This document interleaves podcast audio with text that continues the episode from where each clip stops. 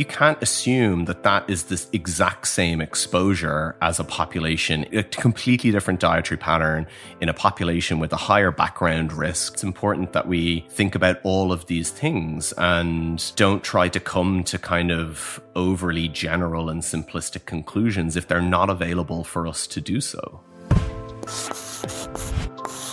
Welcome to the Proof Podcast a space for science based conversation exploring the health and longevity benefits that come with mastering nutrition, physical exercise, mindfulness, recovery, sleep, and alignment. Facts, nuance, and trustworthy recommendations, minus the hyperbole. Howdy, friends. Glad to be back here together again. I hope that you've been keeping well. I'm your host, Simon Hill. I'm a qualified physiotherapist and nutritionist with an undergraduate science degree and a master's in the science of human nutrition. Today, I sit down with Dr. Alan Flanagan to tackle the mighty topic of dairy foods and human health. Now, you might be thinking, why on earth is Simon chatting about dairy? Well, here's why. Just a quick browse of social media, best selling books, and mainstream media headlines will likely leave one very confused about dairy. I don't know about you, but I think it's interesting to explore. Is dairy really inflammatory? Does it increase the risk of cancer? Is dairy protective for cardiovascular disease, or does it negatively affect blood cholesterol? Is dairy good for our gut bugs? Despite the clear environmental impact and animal welfare issues attached to dairy production, which are, of course, tremendously important issues, I think we should be able to ponder the answers to these questions through an objective, scientific lens. Personally, I don't consume dairy, and nothing in this episode made me want to change that, but it did confirm what I thought that when it comes to dairy and our health, it's certainly a misunderstood food group. So, with that, I invite you to bring an open mind and come with me on this objective exploration of all things dairy. This is me and Dr. Alan Flanagan. Please enjoy. One of the best ways to track our health is to regularly get blood work done so we can take a peek under the hood and get a feel for the state of our cardiometabolic and hormonal health. You can do this with your local doctor, or you can use a service like Inside Tracker. The nice thing about Inside Tracker is they make the process super convenient. You can organize their phlebotomist, a person who draws blood, to come to your house or office to do the blood draw. A few days later, your results show up in the Inside Tracker app, and they provide lifestyle recommendations based on whether a particular test is suboptimal, normal, or optimal. I've checked Inside Tracker's lifestyle recommendations, specifically the exercise and nutrition ones, and I can confidently say they are evidence based and in line with the information shared in both my book and on this show. They even added ApoB to their ultimate plan, based on recommendation from myself and others. It's also nice to have all of your lab results readily accessible in one mobile app, making it easy to pull up past results and see trends and patterns over time. Get 20% off the entire Inside Tracker store. To get started, go to insidetracker.com forward slash Simon for this exclusive offer. That's insidetracker.com forward slash Simon.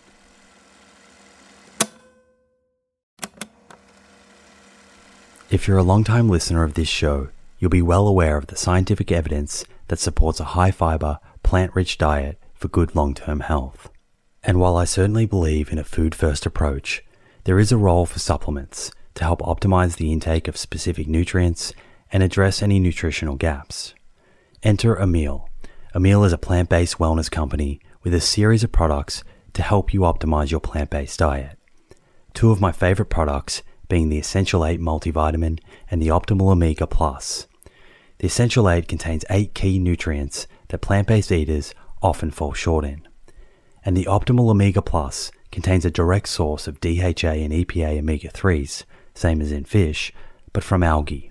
In fact, taking Optimal Omega Plus daily, which contains 750 milligrams of EPA and DHA, is equivalent to eating 2 to 3 pieces of fatty fish per week in line with the nutrition recommendations globally. To get your Essential 8 and Optimal Omega Plus, head to theproof.com forward slash friends and follow the link which will get you an extra 10% off your first order. That's theproof.com forward slash friends. Alan Flanagan, take two. Welcome back, mate. It's uh, been a little while since we last caught up, but great to have you back. Yeah, it's great to be back, mate. And uh, yeah, I think in take one, we were discussing kind of the you know, seven country study and how myths don't die in nutrition. so here we still are. I think some folks listening might be thinking, why is Simon dedicating an episode to dairy? He doesn't consume it. What are we doing? Um, so maybe I can I can kind of give a bit of background on that. Uh, from from my point of view, the the reason that I wanted to to do this episode with you was more general intrigue with regards to the polarity among the views held mm. by those uh, those online and in the mainstream media about dairy and, and, whether it's healthy or not. You know, for example, the likes of Neil Barnard and Michael Greger, Mark Hyman, uh, Caldwell Esselstyn, yeah, and also several people in the paleo community who take the position that an optimal diet for everyone is dairy free. It must be dairy free, mm-hmm. and then there are other folks like for example, the Sonnenbergs, who I've had on this show, who do research on the microbiome, um, and and uh, Mario Kratz, for example, mm-hmm. who take the position that dairy, at least specific types, can be can actually be health promoting, and there's a lot of different sort of specific claims within these positions. For example, uh, dairy is inflammatory. That's one that you'll see quite a lot. Uh, dairy causes cancer. Mm-hmm. Dairy is bad for bone health. Dairy is good for bone health. Uh, dairy is beneficial for the microbiome, etc., etc. And I recently did an episode. I'm not sure if you saw it that reminded me of all this confusion. It was an episode with a biochemist called Jared Rains, who is working for a company that's producing animal free dairy proteins yes. via uh, precision fermentation.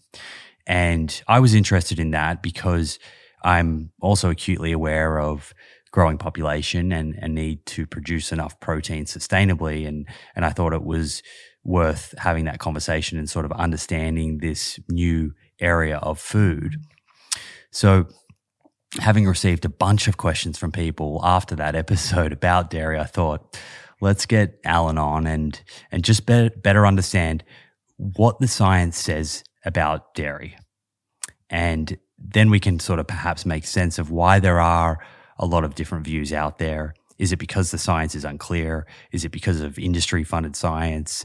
Is it because it's a very heterogeneous food group?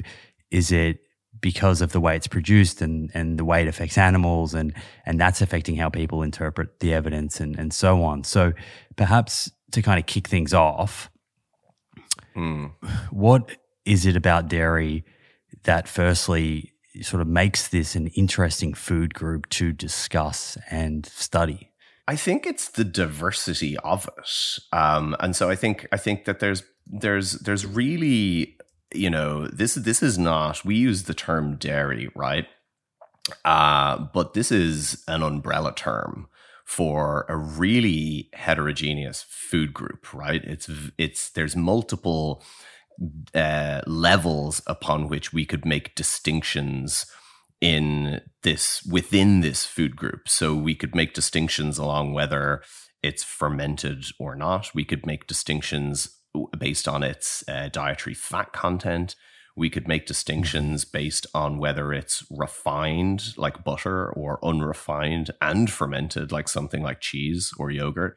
We could make a distinction whether it's conf- a solid or a liquid, milk, or again, you know, a, a cheese or yogurt. So it's at the level of the food group we t- we typically just use this term dairy um, but that's not mm. really sufficiently granular for us to explore the associated health effects of this really broad food group. Um, and so there there there literally is no one universal conclusion that anyone could come to in relation to quote dairy as a food group. Mm. Like there is no conclusion anyone can reach about that term because that term is too unspecific um, to to discuss the kind of health implications.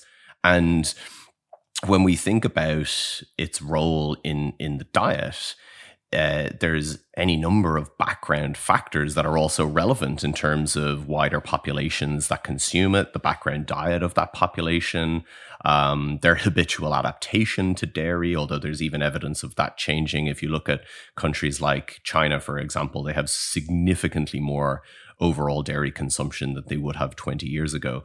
Um, but there are there are a lot of background population factors um, that go into its consumption, the magnitude of its consumption, and otherwise. So, if we're setting aside, which is important, the environmental or even moral and ethical considerations, which which I, I appreciate for your audience is likely a, and each of those or any number of them together is likely a really important factor in their sure. determining their dietary decisions. And that's absolutely an important conversation. But we should be able to have distinct conversations about these. And I think what's happened in recent years is we've really blurred the lines between being able to have a conversation purely at the level of the nutrition kind of side of it mm-hmm. and contribution to health or otherwise, um, versus then saying, well, there are these kind of environmental, ethical, or other considerations, which are really important. But what is kind of happening now is people are reverse engineering from the environmental, moral, and ethical place to then color their view of the research. So they're incapable, sure. because of the stance they take in relation to those other issues, to actually have a reasoned or objective interpretation of the of the research side. Mm-hmm. And that's kind of what I really want to bring to folks' attention is that it's okay to opt out of a food, but at the same time, objectively review the literature and objectively communicate what the evidence shows from a human health point of view. Exactly. And I tried to do that in my book, and I and I have had some some good feedback from people. So I think people do appreciate that when you are able to go into to some of the the nuance. Um, do you that point that you made about the the sort of umbrella term of dairy being unspecific? Mm. That actually gets me thinking about other food groups, and even if we thought about say fruit. Yes. Uh, for example, a mango is very different to an avocado. So is this something that exists uh, across nutrition? I, I think yes, generally speaking. Um, although, you know, depending on the food group, there might be kind of more homogeneity. Like if we think of, say, beans and legumes, for example, although they may differ sure. in subtle ways, if you look at their macronutrient composition, you know, they might differ a little bit in fiber, but kind of overall their fiber content similar. You know they might differ in protein content and quality but overall you know it's kind of simple and so you do get some food groups that might have a degree of more consistency in terms of the kind of nutrition that you would derive from that food group but yeah, I mean, I think I think I think fruit's a good example of that. I think you know, obviously, vegetables are a good example of that mm. in terms of diversity and related nutrient content, um, particularly as it relates to other interesting non-nutritive compounds like polyphenols. Mm. Why do you think that we just tend to sort of lump, you know, so many foods under one umbrella? Is it is it just uh, because performing these observational studies, it makes it easier from a, a data analysis point of view? I think there's probably that. I think if you look at the evolution of a lot of, you know, nutritional epidemiology, it's typically come from starting at a much broader definition and then someone comes along and goes, "Well, hold on a minute actually this study looked at total dairy intake for example but mm-hmm. maybe there's a difference between low fat dairy consumption and, and whole milk or full fat dairy consumption. Uh, so let's look at that. Or maybe there's a difference between fermented and unfermented. Let's look at that. Maybe there's a difference if we're thinking at the level of nutrients. Maybe you know there's a difference. Okay so you know the epidemiology early in the 19 kind of 60s and 70s is like well looking total saturated fat and then you might get someone saying, well, actually, what if the saturated fat in red meat is more associated with risk than saturated fat in, uh, you know, yogurt, for example? So over time, I think that's just science doing its work. Over time, you get this kind of you know evolution. Um, and again this is not a, a thing that uh, an observation that's unique even to dairy. Like we've seen it happen with um, other food groups as well. We've seen it happen with um, fruit, for example, where you have, say, overall fruit consumption. If you look at some of the neurodegenerative disease epidemiology, you know, overall fruit consumption wasn't particularly convincing, you know, and it's not exactly that fruit's an unhealthy food group. And then you've got other researchers come along and be like, well, actually, some fruits much richer in flavonoids and other polyphenol contents. Mm-hmm. What if we look at differences between type of fruit? And of course, then you see that some fruits were not necessarily strongly associated, but other fruits like dark pigmented berries and citrus fruits more consistently associated. So I think that's just science doing its thing and evolving over time in terms of the types of questions researchers are asking until we get to a point where we're kind of at now where we have an understanding of a lot of nuance in the in the evidence base mm-hmm. and that's a good thing right yeah we we we can get a bit more granular over time i'm i'm after a sound bite here before we jump into things okay and I know that Alan, Dr. Alan Flanagan, he's he's definitely good for a soundbite. Um, I'm interested in how accurately you believe the the research on dairy and human health is currently being portrayed on social media. Uh, I'm gonna say not at all. Um, and I'm going to say that what we're seeing in that conversation is a real, I think, um, urge to portray this food group in the most negative light possible. And that relates to all sorts of claims, whether it's to do with inflammation or otherwise. But it seems to me, other, and this is this this what I find interesting about this is as it relates to other foods of animal origin, there appears to be, relative to what the actual research says, a really disproportionate lobbying against dairy specifically as, as a food group.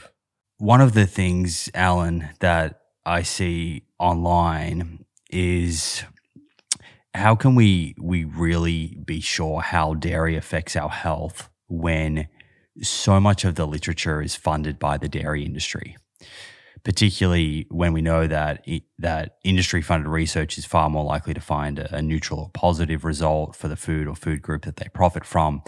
What are your thoughts on that if someone is thinking this? Mm. I think there's a couple of levels we can think about industry funding, and it is important that we do think about it in any research context, biomedical, nutrition, or otherwise. Um, the first is most of the epidemiology is not industry funded. You don't necessarily need industry funded to eh, funding to look at populations. So, so the at the level of epidemiology, this isn't something that is necessarily going to be as influential as people might think. I think the second factor then is in terms of interventions, which are much more likely to be uh, have, have because they need a, a, source of funding in order to experimentally carry out whatever design that they have proposed. Uh, I think it's really important to scrutinize methodology. And I think that ultimately industry funding is something to be aware of as an amber light, but it's not an instant red light. What makes it potentially shift from amber to red is if there are some methodological factors that uh, you know are not satisfactory in a critical appraisal of that paper like is randomization method uh, mentioned uh, and was that method appropriate? What was the recruiting method? Uh, and all these kind of really kind of more nitty gritty questions. And if a study ultimately stands up to a methodological critical appraisal, then I don't think that we need to be as concerned with the source of the funding. So I think it's always mm-hmm. something that we need to consider. But the idea that in, it invalidates an entire area of research uh, is really just using that as an excuse to come to a conclusion probably someone would reach otherwise. At a high level, if we consider the kind of current evidence that exists on dairy and, and human health outcomes, and looking at how dairy affects, say, established biomarkers, uh, risk factors for disease, relative to other food groups like red meat or fish or, or even fruits and vegetables, how comprehensive, how well studied is is dairy? How comprehensive is the body of evidence looking at this relationship? Yeah, I mean it's it's it's it's been a mainstay food group in uh, Western populations, um, European populations. It's expanded in terms of consumption. It's also a really important food group in countries with traditionally vegetarian populations like the subcontinent. Um, so we we have a fairly enormous body of of evidence um, at both the level of epidemiology and in terms of intervention trials and in terms of you know mechanistic research as well and understanding differential effects of fatty acids or effects on you know intermediate risk factors and otherwise. So and as we kind of alluded to previously we also have within this quite substantial body of evidence the granularity to be able to distinguish between some of these characteristics of mm-hmm. dairy produce rather than just try and come to some all encompassing umbrella conclusion in relation to the word dairy, which really isn't necessarily possible. So, if you were going to kind of, let's say, summarize or break that down before we get into the specifics of some of these claims and where the evidence lies, let's say you're you're out at a pub in mm-hmm. London I know that you like mm-hmm. to do mm-hmm. that. I do. And uh, a mate comes up and says he he knows nothing about nutrition, but he's he's interested in making healthy choices. And he says, "Alan, I'm I'm very confused about dairy. I see all sorts of opinions online. I'm trying to work out if I should include dairy, specific types of dairy in my diet, if there are some that I should avoid." And and let's say for the sake of this hypothetical, he says to you, "I'm I'm going to separately look into the environmental impact and ethical uh, questions that come with the production and consumption of dairy," but he's asking you about da- the specific types of dairy, how they affect health, and what your advice would be to him. How would you summarize that to him, and what would your kind of recommendations be? Uh, top line, I'd say yogurt and cheese. um, and then if if if they drank milk, I think that there is possibly a case to make for a kind of lower fat version um, of milk overall, largely because a lot of yogurts and cheese would contain more dairy fat, but that's dairy fat that kind of behaves differently. And again, yogurt and cheese would be defined as fermented products in this context.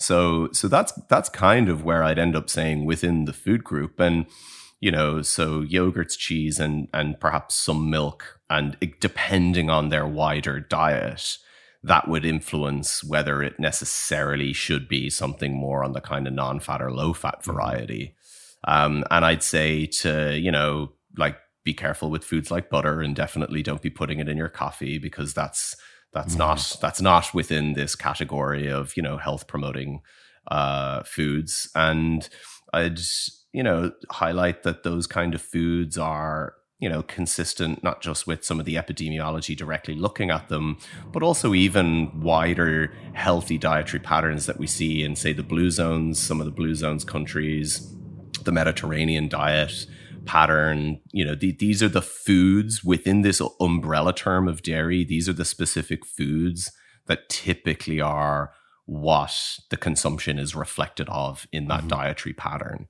Uh, so, yeah. So, okay. So, as we go through some of these different claims and studies, I think it would be good for us to, to along the way, to, to point out why cheese and yogurt may behave differently mm-hmm. to some of the other dairy products, and, and I've heard you speak about that before with regards to the matrix and mm-hmm. um, you know how how how that may affect some some of these um, biomarkers or risk factors differently.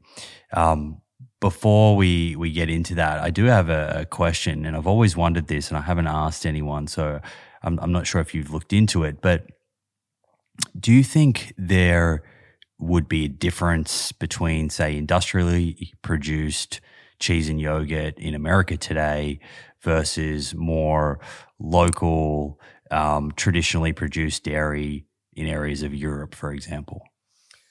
I think it would really depend on what that method of production is and whether you're still getting some of the effects of culturing, um, mm-hmm. which is something that is going to obviously influence the actual fermentation process and the outcome and the kind of alteration composition to the perhaps the fat content specifically um, and it would depend on, of course, like the the addition of live cultures itself as as part of that, and what survives that production process. So, I I don't know enough about the food science side of things. I think it's a really interesting question, and I'd I'd be really keen to actually get an answer from someone that maybe works in more the food mm. science side of of nutrition research to to understand whether that level of yeah kind of mass production does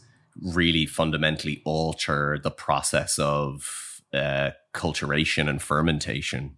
Yeah, it's just something that I've seen. I've seen passing comments. I, I certainly haven't seen um, any solid evidence on it. It's a similar one that I see when when people talk about olive oil and yeah. different sort of qualities of of olive oil, but um, an interesting one to maybe come back to at some time. Yeah. So let's let's start here with cardiovascular disease. Uh, the focus of our last episode, actually. What do we know about the effect of dairy or specific dairy foods on uh, biomarkers that are known to say you know, raise the risk of cardiovascular disease like LDL cholesterol or ApoB levels or inflammation or blood pressure, etc. Yeah, so, so, so mostly, you know, from a cardiovascular perspective, the kind of the major risk factors that would have been identified in the early epidemiology were uh, body weight, um, smoking, alcohol intake, blood pressure, blood cholesterol. Um, and, and, and kind of rather than revise that whole period uh, again, as we did with the previous episode, I think just as a kind of synopsis of where we're at in 2022, you know, we know that smoking rates uh, have enormously reduced, particularly in, in, in kind of Western industrial populations. We know that uh, population wide body weight and adiposity has, has increased significantly. And mm-hmm. that's one of the reasons why cardiovascular disease remains a significant uh, mortality burden in populations. And then we've got the kind of intermediate risk factors like blood pressure and blood cholesterol. And as far as dairy goes, again, this umbrella term, this is where a, a really good example of why we need to be granular. Okay. So we can't say that there is just an impact of dairy per se on blood cholesterol levels, for example, because it depends on the type of dairy. Um, certainly, the early epidemiology and indeed everything we know now about butter shows that butter has quite a pronounced uh, impact on raising LDL cholesterol and, and ApoB uh, lipoproteins. And, and we know that from robustly controlled metabolic ward studies that have literally fed people butter specifically in relation and, and other kind of uh, and other uh, sources of fat. Um, and, and this is a good example of why these processes that we talked about are important. So, because butter is churned to refine it, that process of refinement of butter removes a protective layer uh, around the milk fat. Um, it removes other beneficial aspects of dairy. Uh, for example, like the calcium content is significantly lower um, than it would be in, say, a yogurt or a cheese. Uh, so you kind of end up really with a pure saturated fat that's absent the other food matrix characteristics that, say, a yogurt or a cheese have. And we have a number of interventions that have compared butter to cheese. And you would see, depending on the background diet, depending on the intervention, we uniformly butter will have a much greater impact on raising LDL cholesterol levels. And cheese, depending on the background diet and the level of cheese, um, either has a neutral effect or in some cases a, a modest cholesterol lowering effect. Um, and so that's an important because that's not only a comparison within the class of dairy, it's a comparison within the class of saturated fat and saturated fatty acids. And it doesn't extend to other food sources of saturated fat, even beyond just the category of dairy. Uh, so, you know, people have really tried to, in particularly review papers, to really overstate the specific findings in relation to dairy and in relation to cheese and yogurt specifically to then mount a wider argument that hey you know this is why we can't say saturated fat is associated with cardiovascular disease and it's a really gross over extrapolation of what is actually quite a narrow exception and it's not an exception that proves the rule in this context mm-hmm. right so Can I ask you a question on that. Yeah. So you're so what you're saying there is that for some reason, despite the saturated fat content in yogurt and in cheese, it's not having the effect on blood cholesterol that one may predict. Mm-hmm. Exactly. Right. What and and if someone's listening and thinking, okay, that's that's interesting, and you mentioned there some of the properties of butter mm-hmm. that that lead to butter having this effect on cholesterol. But are there any sort of inherent properties in cheese and yogurt that are possibly explaining you know why you don't see that that yeah. some properties that are blunting the effect of saturated fat for example yes there are a number that relate to the overall food matrix in this context so the main interaction is in relation to calcium itself um, and a, th- a, thing known as the milk fat globule membrane. I'll explain what that means. And then there's potentially also a role for the casein content within the protein as well within this whole food matrix. So let's start with the fat content itself. When when you have dairy fat before it's refined to produce a food like butter, that fat, and particularly with fermentation, might actually kind of alter the properties of this. But the fat is wrapped within this casein protein matrix. Imagine that the fat is like surrounded by a kind of encapsulated layer. And this is known as the milk fat globule membrane. And when you have dairy fat within that kind of membrane, encapsulated mm-hmm. within that milk fat globule membrane, it doesn't have that negative impact on blood cholesterol levels. And actually, it might have a role in kind of interacting with the liver to kind of slightly lower uh, cholesterol synthesis. And then you've got the calcium aspect as well, which, when consumed in the context of dairy, I mean, calcium, this is a property of calcium anyway, but when dairy food specifically, you get the formation of what are known as calcium soaps um, and these are kind of complexes in in at the level of of of intestinal absorption that actually reduce the overall absorption of fat, and you see an increased excretion of fat. Um, mm-hmm. And so this is also something that is observed with dairy foods rich in calcium, like cheese or yogurt, but you don't see it with butter because the calcium is depleted during the churning to refine the butter. Mm-hmm. And so potentially it is an interaction with this mix of the casein matrix, the milk fat globule membrane, and the calcium within this whole food matrix. Mm-hmm. And that is likely then something in terms of the casein and calcium content that's preserved with low fat dairy produce. But with the low fat dairy produce, you obviously have an overall less actual contribution of of total dairy fat. Um, mm-hmm. and and this is where we see more inconsistent kind of associations for the most part.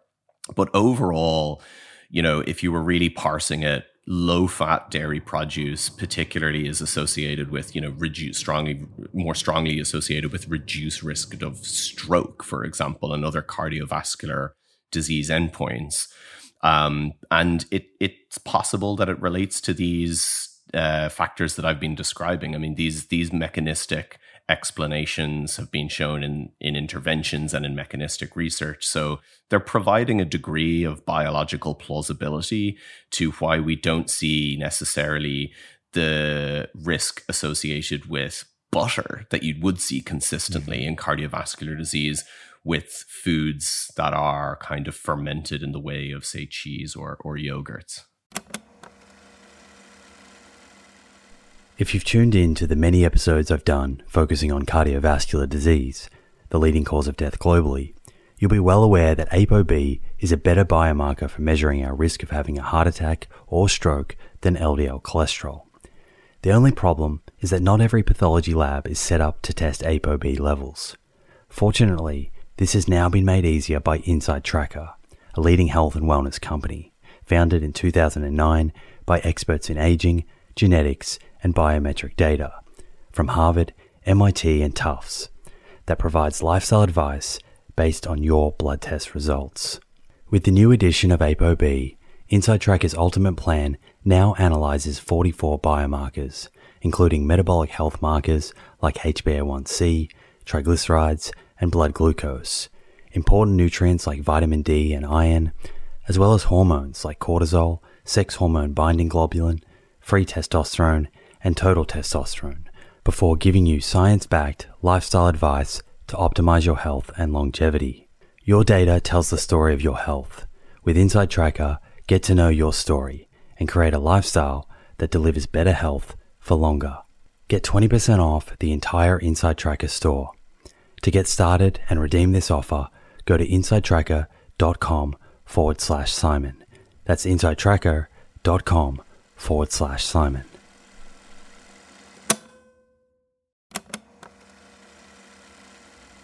Hey, friends. The scientific evidence on lifestyle habits that lead to longevity is clear. Now it's time to put this knowledge into action. I'm excited to announce the Living Proof Longevity Challenge, a 12 week program to build evidence based lifestyle habits to optimize longevity. My team and I have transformed over hundreds of hours of conversations with experts on aging, nutrition, and exercise into a life changing 12 week program that will challenge you to develop habits that lead to a longer, better life. This is a unique opportunity to gather health data about yourself that has the potential to change your life for the better. You'll start by testing 10 longevity biomarkers that tell the truth about where your longevity stands right now, today. Following that, you'll get a personalized longevity score to guide your 12 weeks of habit building that will boost your score and improve your biomarkers for the better. After the challenge, you'll retest your 10 biomarkers and see the proof of how powerful these science backed habits really are. Head over to theproof.com forward slash living proof to download your zero cost copy of the Living Proof Longevity Challenge today. That's theproof.com forward slash living proof. Look forward to joining you on this journey. Has anyone gone a little bit more granular? Because I guess as I'm kind of picturing the grocery shelf or or foods at a restaurant, uh, mozzarella cheese, you know, looks like it, it it's fairly different to say a camembert or a brie in terms of processing. And then from a yogurt perspective, there's you know Greek yogurt and, and a whole bunch of other types of of yogurt. Um, do we know anything about the specific types of cheese and yogurt and their kind of unique effects on on cholesterol and, and other risk factors? I, I, haven't seen necessarily any specific compa- I mean, within individual studies, yes. I mean, I can think of one that was um, conducted by one of the, the groups at University College Dublin, and they used cheddar specifically, and they did have a differentiation between like the fat content of the cheddar um, but it wasn't comparing, say, cheddar to camembert. Um, and so um, that obviously would be really interesting. I think ultimately, you know, that the kind of the properties of the process of fermentation itself are, are likely yielding similar-ish characteristics um, but i haven't necessarily seen that level of like comparison other than within single studies and the specific selection of foods that they've used uh, but like I said, I, I didn't. Um, you know that some of those studies haven't compared specifically mm-hmm. the actual types of of cheese necessarily. So that's that's yogurt, cheese, and, and butter. Are there any studies that have looked at milk and cholesterol levels?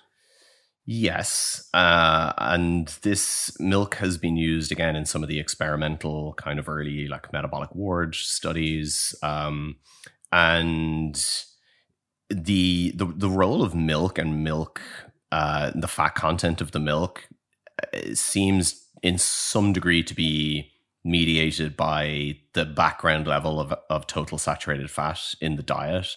Um, and if it's you know if it's high, you might get like more of a contribution overall to the adverse effects on LDL cholesterol of a high total saturated fat diet. Mm-hmm. Um, and in the context of a low background, lower background saturated fat content, it, it appears to be like not as having the kind of neutral to, to kind of slight lowering effect that milk or dairy would, or sorry, that cheese or yogurt would. Um, it, it appears to be like slightly neutral or having a modest raising effect.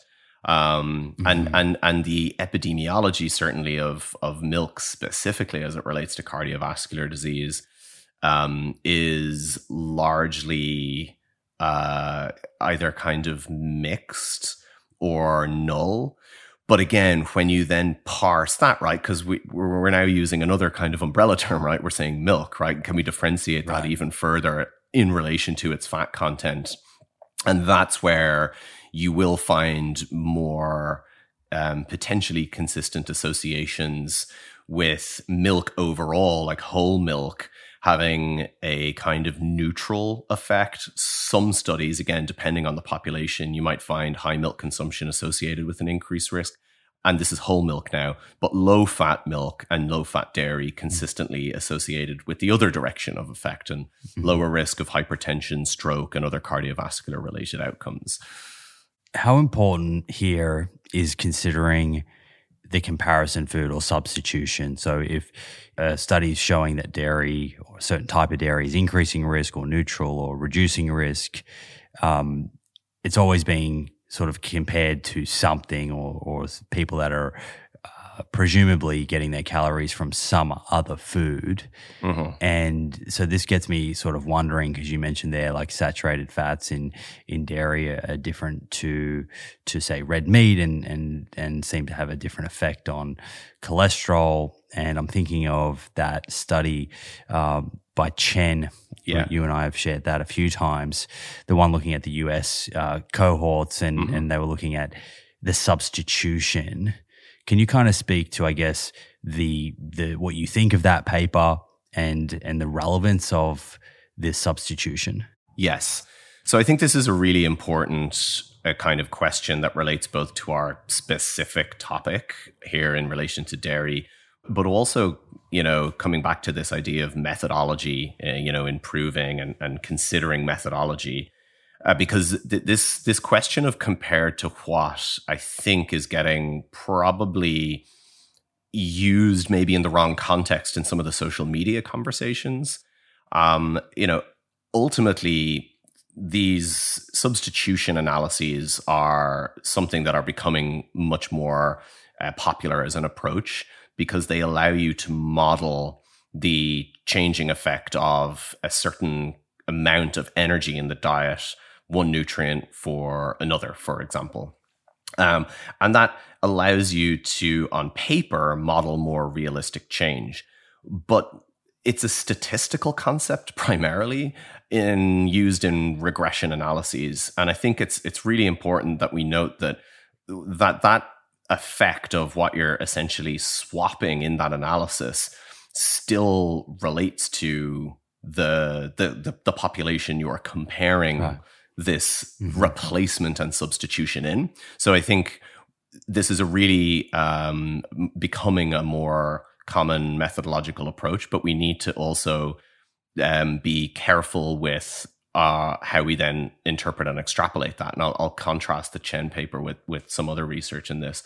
Mm-hmm. And then I think we need to be careful about oversimplistically assuming that nutrient based substitution necessarily then automatically translates to food based substitution. Uh, and you know, food-based substitution is slightly more kind of difficult to do for a few reasons. But you know, if you're going to change five percent of energy from any type of fat, dairy fat or whatever, uh, with another fat subtype, you have to then think, well, what would these food-based changes amount to in the population? Um, and that becomes a relevant consideration for for wider nutritional changes in that diet. And then the final consideration, I would say, like before we kind of jump into it, is I see this compared to what I think more uh, kind of oversimplistically being used to just then make these food based come well you know what if this food replaces that food and it's like that's not really how people make changes with diet, right? You know, we're not talking about just we we could stand up any food, one food against mm-hmm. another, and say this was the relative risk in that study, and this is the relative risk in that study, so this is better. And again, it's it's not really uh, an accurate mm. reflection of of dietary change. Mm. You need to consider the the practicality component as well is often lost. Sure. So, for example, if you consider, say, replacing dairy with whole grains, well, that's that's interesting, but they're they have different utility. Yes. So it's it's not really a great comparison from the point of view of when someone's standing in front of the shelf. Yeah. If they're not if they're going to put that that bottle of milk down, what what are they going to choose instead? And and that's one thing that I've often thought about these substitution analyses is that they need to introduce a kind of reality aspect to them. Right. It becomes too either or, right? Because mm-hmm. if we're building always back up to the level of dietary pattern, why can't someone consume their Greek yogurt and their whole grains, right? So it's just, we need to just think slightly more about how we extrapolate these things. But the, the Chen paper you were uh, referencing was an, an analysis of the three major US cohort studies. So the Nurses Health Study 1 and 2 and the Health Professionals Follow Up Study and they were looking at dairy fat and then they were looking uh, specifically then at modeling replacing dairy fats with other fat subtypes, right? And in particular, polyunsaturated fat replacing dairy fat. And this is polyunsaturated fat, kind of plant sources, vegetable oils, nuts, seeds, was associated with a 24% relative risk reduction of cardiovascular disease, 26% lower risk of coronary heart disease, 22% lower risk of stroke. And these were quite robust findings in terms of the precision of the estimate of effect. And but but this is nothing necessarily that new to us, right? Because we know that just generally speaking, the replacement of polyunsaturated fat from these sources, replacing any other fat subtype, even if they replace monounsaturated fats relative to the source of monounsaturated fats, we're going to generally see this benefit. We're talking about, from a cardiovascular health perspective, the most beneficial of the fat subtypes. And then we have to think about like the background population that these studies are conducted in overall, where we're not talking about high diet quality for the most part compared to other cohorts. And and then the second point is that okay, what is this food base? So we're talking about a simple nutrient exchange in a regression model. What's the potential implication of that? Down, you know, down the line, for example. Um, and actually, there, there's a really interesting follow up from that from a group that uh, looked at what would be the food based implications of doing this nutrient based change, right? So you remove 5% of dietary energy from the dairy fat, and you have a knock on effect then in terms of, so to do that would require eliminating 65% of total dairy foods then from that individual's diet. That's a big change. So when we talk about these substitution studies, we say 5% replacement of energy, of energy. So mm-hmm. people think 5%, that's nothing. No, but to achieve that 5% change of energy at the level of foods would require someone eliminating essentially mm-hmm. two thirds of their current intake of a food group and that would have ramifications for their dietary calcium, vitamin A, vitamin B12, and vitamin D, which were the specific nutrients of interest looked at in that study that considered the food based replacement. So it's not as simple as just saying this change translates automatically to kind of this. And there's for the American population, there would be different. Now, you haven't seen that quite level of similar substitution analysis in wider cohorts. But if you look at some of the data from the European prospective investigation into cancer cohorts, you, you typically see these kind of null associations with modeling replacement and substitution, uh, even with polyunsaturated fats. And a lot of that has to do with the fact that again the types of foods like milk is the is the biggest intake in those US cohorts. It's typically not in in a lot of the European cohorts. It's more cheese and yogurt.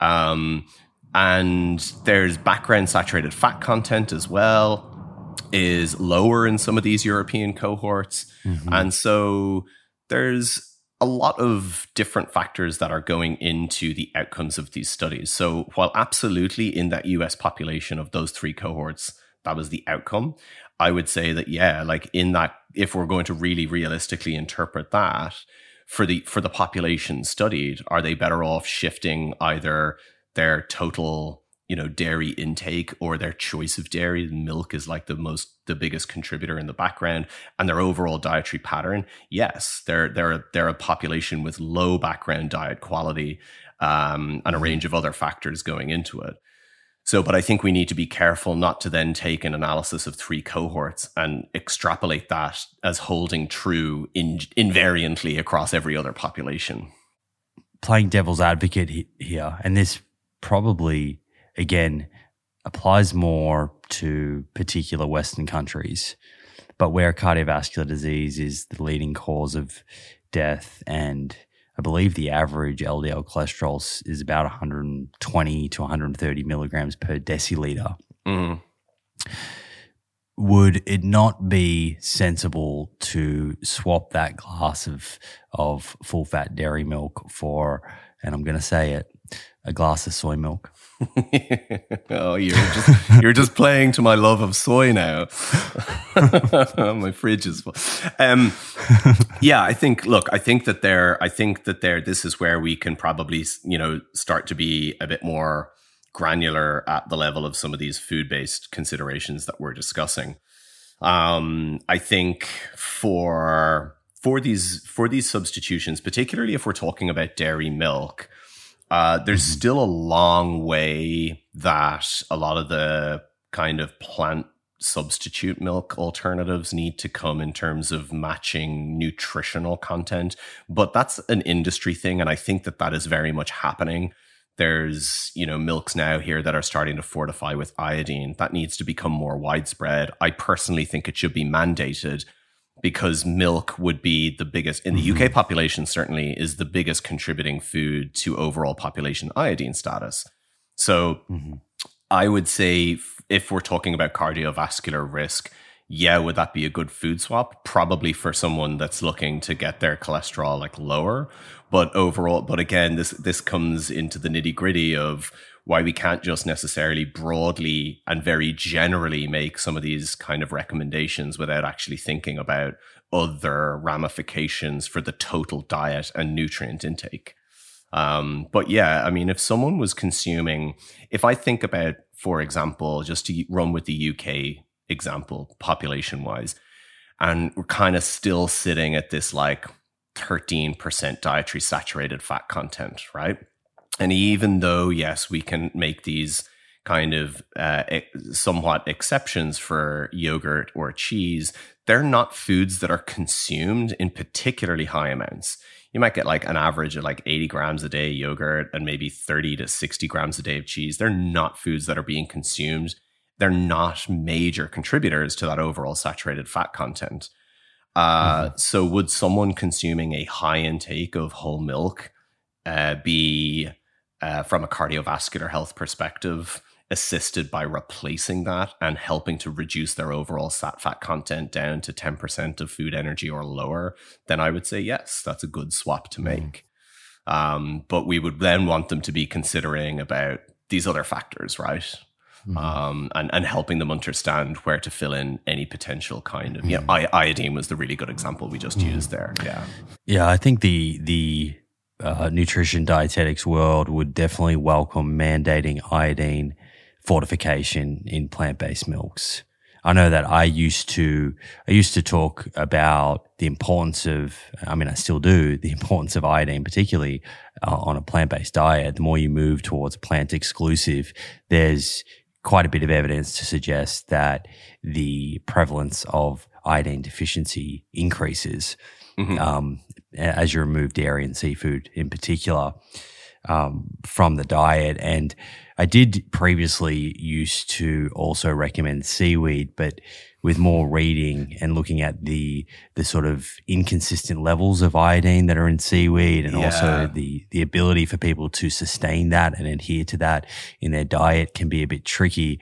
Currently my advice is if you're not consuming dairy or uh, seafood is iodized salt or probably uh, better off with an iodine supplement, but I would love to see it through the, the, the food system in plant based milks and yogurts. Yeah, I agree, and you know they're they're doing things obviously like with B twelve more consistently, um, but but there's little things like there's a lot of them still fortify with vitamin D two, which is not you know bioequivalent to D three. There are D three that you can get now to fortify from mm-hmm. like non you know animal mm-hmm. sources from algae. Yeah, yeah, yeah, yeah, exactly. So so look, this is this is this is all you know that they're kind of you know important aspects to consideration of replacement in a diet, and you know I think it's one of the, the the things that you do particularly best within the plant based community is I think there's a lot of people now that are just kind of shying away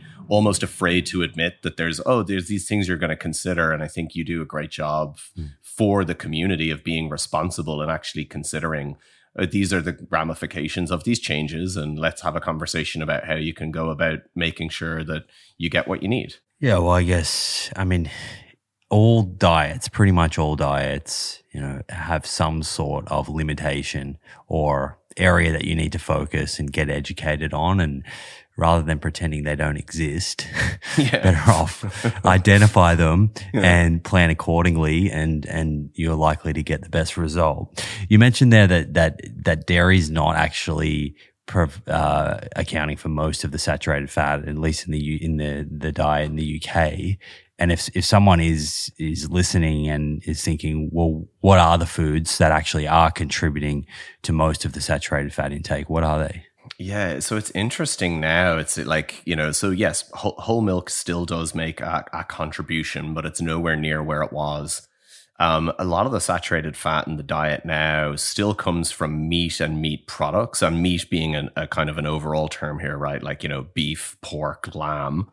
Um, and so beef and beef products, and then confectionery, you know, biscuits and cakes and you know chocolate and this kind of thing. Um, so it's it's it's the, the, the biggest contributors overall are you know meat meat and meat products and uh, and confectionery of of various sorts. Mm-hmm. um, and yes like whole milk does make a contribution to that. But again if we were thinking about and i know we use that example of would someone benefit from replacing their you know 300 mil of whole milk with 300 milk of soy?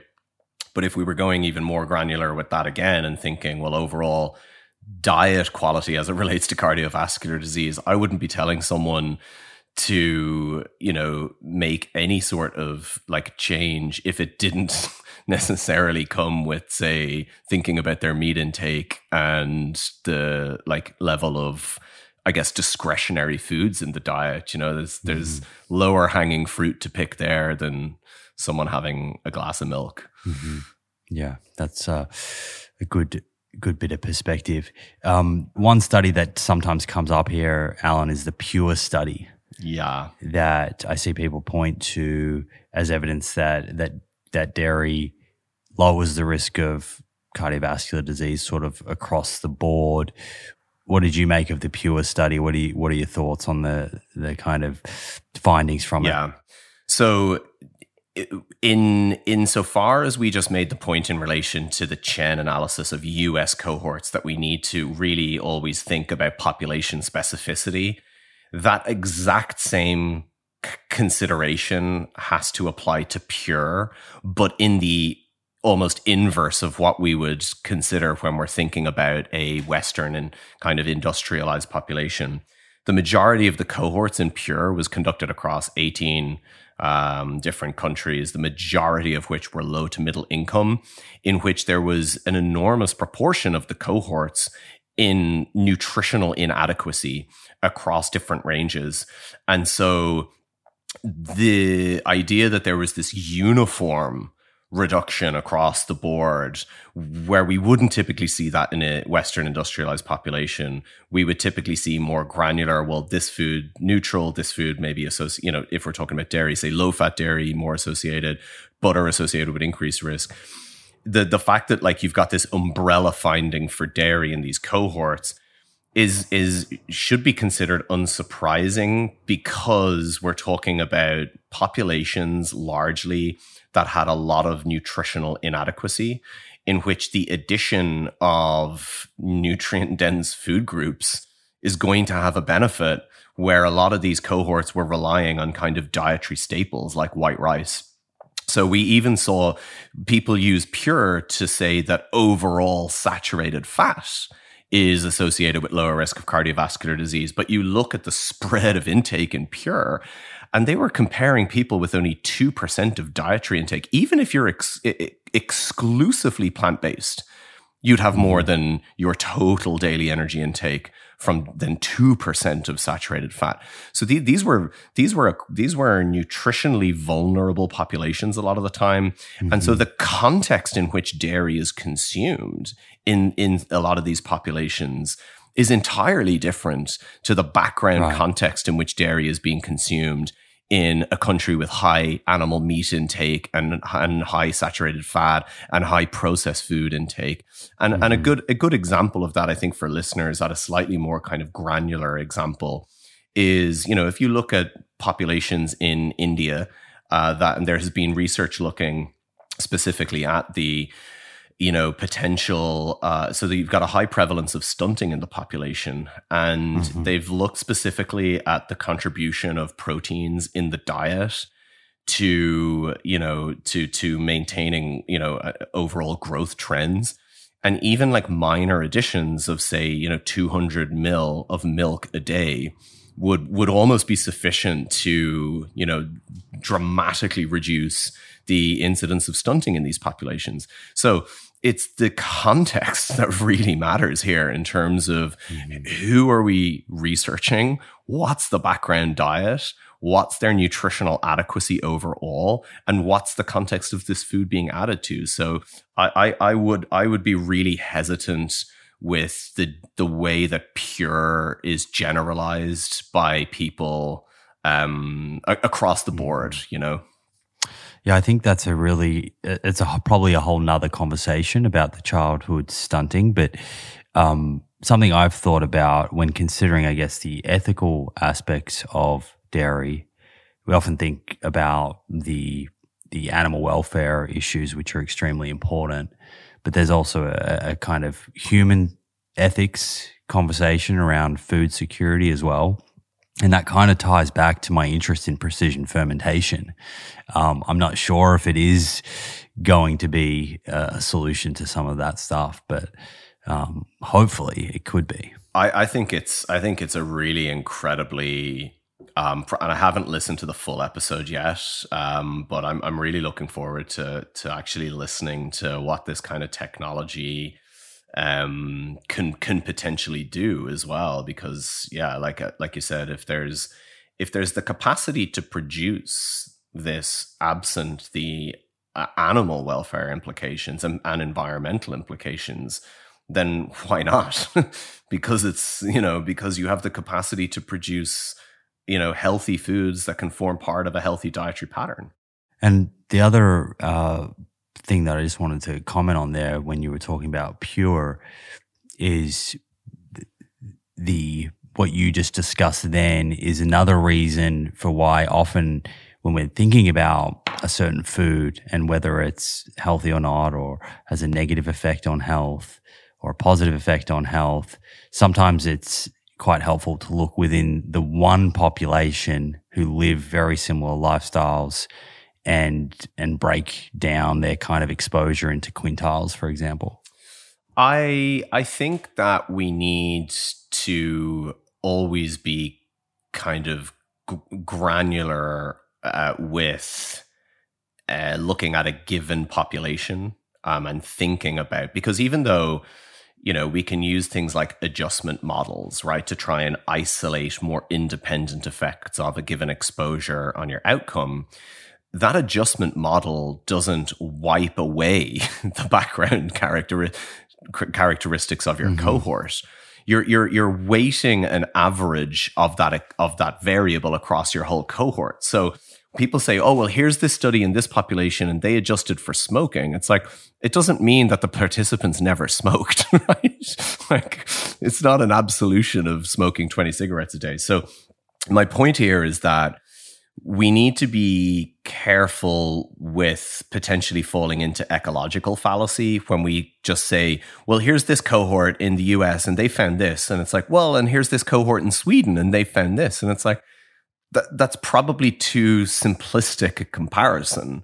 Um, and, you know, when we reconcile evidence and when we try and piece together consistency with evidence, it's important that we're really considering a lot of these factors. So, just as an example, and I, I know we've, we've kind of discussed this before, but I think it's a good example to bring people to to kind of like what we're talking about here and it's it's not in relation to dairy specifically it's in relation to red meat right so you will consistently find in any of the US cohorts high intake of red meat compared to low associated with any number of adverse outcomes, right?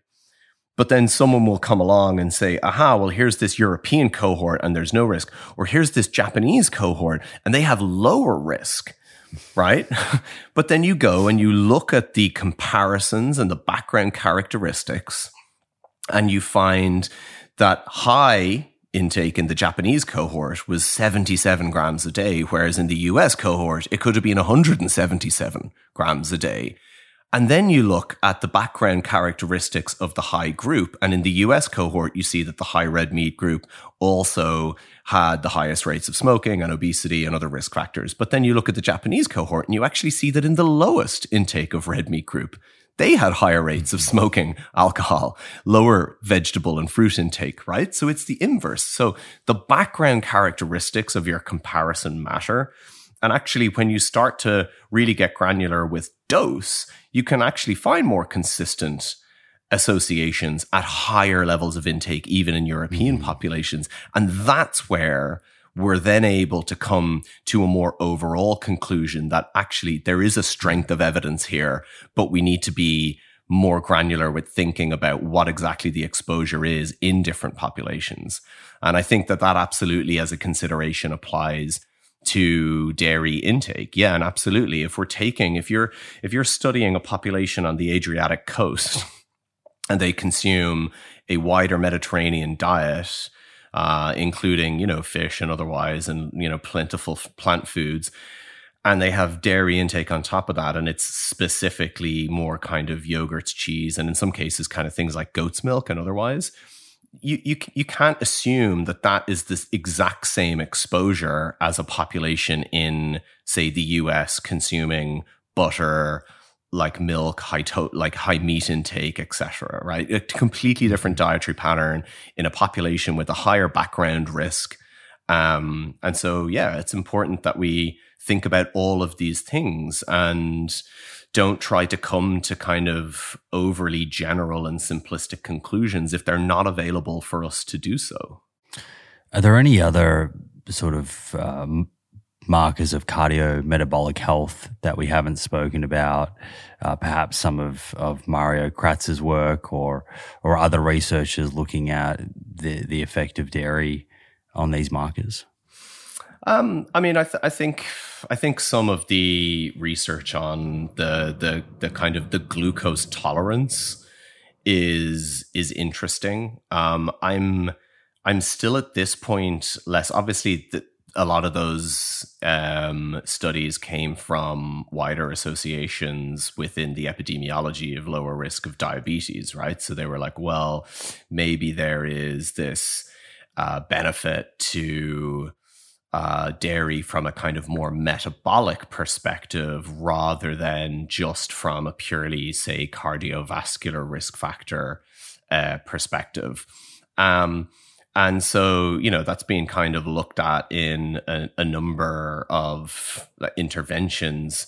But I think my sense of that literature is that it's slightly more inconsistent than the effects that we would see in terms of the uh, butter versus cheese studies in relation to um, blood lipids, for example.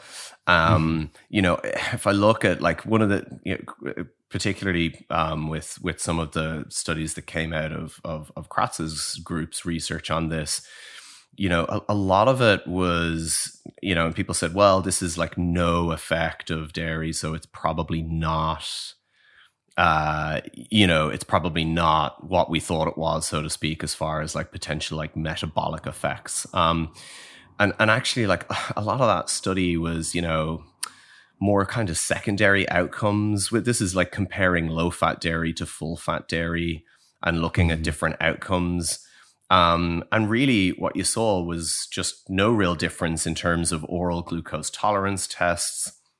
And you saw this like this uh, different indices like the insulin sensitivity index for example and this was comparing like limited dairy whole fat or like high fat dairy or low fat dairy and you saw like an increase in the ISI but like the actual magnitude of these changes was really minor a lot of them and a lot of them were kind of more secondary outcomes so I don't know that this was the kind of nail in the coffin to the potential role of dairy from a more metabolic perspective mm-hmm. um, than it sometimes is kind of made out to be. Alan, was that in uh, healthy adults or was that in uh, adults that had impaired blood glucose control? Um, the participants in this particular study actually met. W- w- this is the obviously the uh, umbrella term of metabolic syndrome. So these were mm-hmm. participants with metabolic syndrome. So that gotcha. you know that this could be obviously a, a consideration as well. Um, but you know, like I, I think if we think about say the insulin sensitivity outcome, right? So there was no difference in the oral glucose tolerance tests, and then there was these differences in some of these insulin sensitivity kind of markers. One is the Matsuda insulin sensitivity index, right? And so with this, a score of less than uh, like four point three is an I- indication of insulin resistance and the baseline ISI scores for each group, limited dairy, low fat, and high fat dairy, was like 2.2, 2.4, and 1.2. So those in the high fat dairy group, they, they were all really insulin resistance at baseline. And the actual, the absolute change in the scores was pretty minimal, right? So, mm-hmm. you know, the baseline scores, uh, and this, this this was the same for HOMA IR as well. So over 2.9 indicates insulin resistance. The baseline scores were 2.5, 3.3, and 3.0 in the limited dairy, low fat dairy, and high fat dairy groups. So, and the absolute changes in these scores were fairly small. So, I think this is an example with any study, but particularly intervention trials, where we need to think between statistical significance as an arbitrary mm-hmm. threshold of a p value that was reached versus mm-hmm. actual magnitude of change and uh, clinical um, meaningfulness or clinical significance, right. so to speak. What was the the the duration of that trial, and was it were people just given a, a sort of set controlled portion of dairy calorie controlled, or were they was it ad lib? So it was twelve weeks, um, and the kind of they had like a, a run in period of like a month where they mm-hmm. basically li- like limited dairy to like like really low. I think it's less than like three servings a week. Um, mm-hmm. and then and then they were kind of randomized. Um, and they also had these kind of like periods where study foods were p- provided to participants to provide an energy surplus. Um, and so th- th- this was kind of like a, a study within the study, these two five day periods where they had this like surplus, and this was consumed from you know, like da- with the dairy foods then on top of the energy surplus.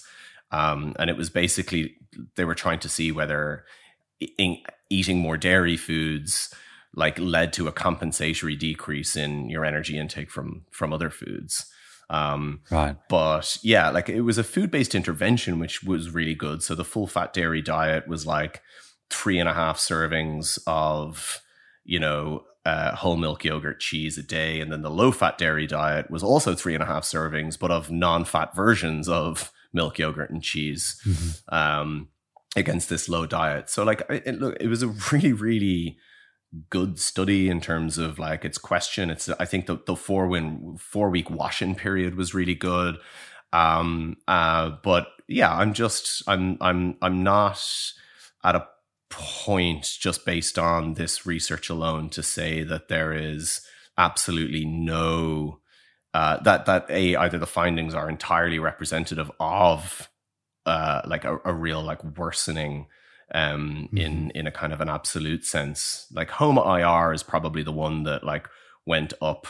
Um, but again, the absolute changes were fairly small. And like again, the, the, the Matsuda index, even though that was statistically significant, it's like, you know, the actual like mean change in, in each group uh, was was small. And their overall glucose tolerance test was was small. Uh, was there was no significant difference. And I think there's a, there's an extra layer of geekiness. We can talk about the use of oral glucose tolerance test uh, results to try and calculate like insulin sensitivity.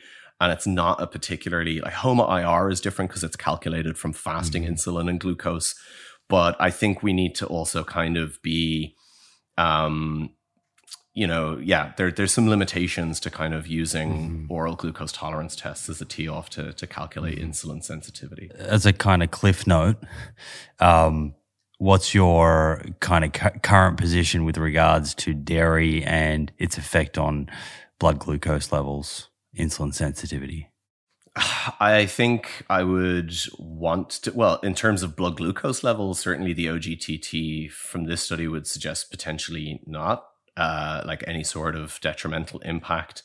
Um, I think cohort studies, you know, like dairy is dairy protective prospectively. Like if people who are otherwise healthy, is dairy intake because of the findings based on this study? Are we going to then say that dairy intake is associated with people developing type two diabetes? I think on the overall evidence, that's a difficult case to make right now prospectively in terms of the observation research, particularly low fat dairy is pretty consistently associated with with lower risk. And we know that targeted interventions with whey proteins lower the magnitude of postprandial glycemic responses. We've seen that with some of the preload studies. So I think again, we discussed the importance of being granular with with your population that you're studying in a in a cohort study and not falling prey to over extrapolation um, and I think that that equally applies, of course, it does to intervention trials. So we could conclude that in mm-hmm. you know in those studies from Kratz's group, in participants with metabolic syndrome, dairy intake is likely not going to necessarily reverse the underlying metabolic dysfunction, and it might slightly worsen some aspects of insulin resistance but the magnitude of that difference is is pretty small. Um, and so I would I would be kind of that unsatisfactory position of let's let's see some more research mm-hmm. come out on this topic first. But I think mm-hmm. for metabolic health, potentially then one might actually want to think more about opting for low fat dairy produce. Mm-hmm. On that point of dairy or preloading uh, whey protein, having a beneficial effect on blood glucose, if I heard correctly. Yes. That also sounds like something I've heard Nicola Guess talk about yes. with regards to protein. So is that something that is specific to whey protein or just protein in general having this sort of beneficial knock on effect? Overall, we do know that dietary protein and higher dietary protein is kind of generally beneficial for uh, like glycemic control, but there the interventions to date that have looked at the preloading do certainly suggest that whey protein in particular.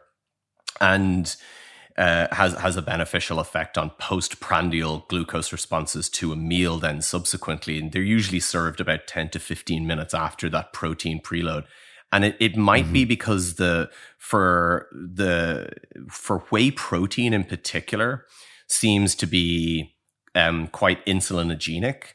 Um, but it's not just that it has this effect on insulin. Specifically, it activates and and you know creates quite a quite a, a big response from incretin hormones. So these are things like GLP one and GIP, and those incretin hormones augment the insulin response. Now, when we're thinking metabolic health, I was actually talking to Drew about this recently.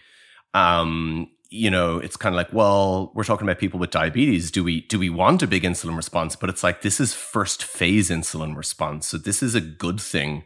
Okay, so you're you're getting this stimulation of GLP-1 and GIP that augments your first phase insulin response. So you get that response from the from the pancreas and the beta mm. cells and and you get this kind of lowering of postprandial glucose. But there's also another mechanism that's independent of insulin, which is interesting, which is that GLP 1 feeds back to the stomach and kind of has a role in regulating the pace of gastric emptying. And if you slow the rate of gastric emptying, you get a, an attenuated time mm-hmm. course of delivery of glucose to the blood. Now, to your question, and I did discuss this with with with Drew, okay, is it specific to whey? The short answer is we haven't had any of these studies compare a whey to like a soy protein for at the same level of protein or even at the same level of leucine. Now, is it this is it the amino acid composition p- potentially? So I think that research would be really interesting to do. Some of the mm-hmm. studies have looked at protein and fiber mixed together in these kind of bars. And of course, you know, fiber you might have an effect on slowing gastric emptying anyway. Um, but we we currently don't have studies that have specifically compared protein types on this postprandial response, and I think that would be really interesting to do. I might have to uh, make a phone call to Big Soy yeah. after this, and uh, I'll see if they can come up with some sort of high fiber tofu bar. They can um, they can fund me. I'm all about soy. Okay. yeah. um, you know something else that comes up here, and this is kind of comes back to the question I asked about how long was this study? Was it ad lib? Is energy balance and and of course uh, weight gain will increase the risk of uh, type 2 diabetes fatty liver disease etc non-alcoholic fatty liver disease and i'm interested if i recall correctly was it this study and, and what you mentioned or has Kratz separately looked at whether full fat dairy is kind of inherently fattening, like some people may assume, compared to to low fat dairy. Do we do we have any sort of sense if you add dairy into someone's diet, whether it results in uh, an increase in in caloric intake? Yeah, so so this was so when we were discussing that the approach to that um, really cool Kratz intervention uh, mm-hmm. we kind of mentioned that there was this like study within a study. So there were these right. Five, okay, so that was that. Yeah, so there was these periods of like five day controlled feeding periods, right? Separate five day, two separate five day periods of controlled overfeeding to achieve a twenty five percent energy surplus in the context of this additional uh, of the dairy food consumption.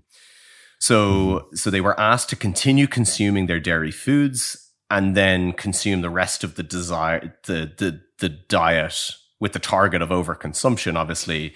Um, to but to a level desires. They didn't have to eat the entire 25% energy surplus because what was being tested was if you're eating these dairy foods and you're you're hitting your 3.3 servings a day and we're offering you all this extra food, is there some kind of compensatory response mm-hmm. that that eating dairy foods might give you.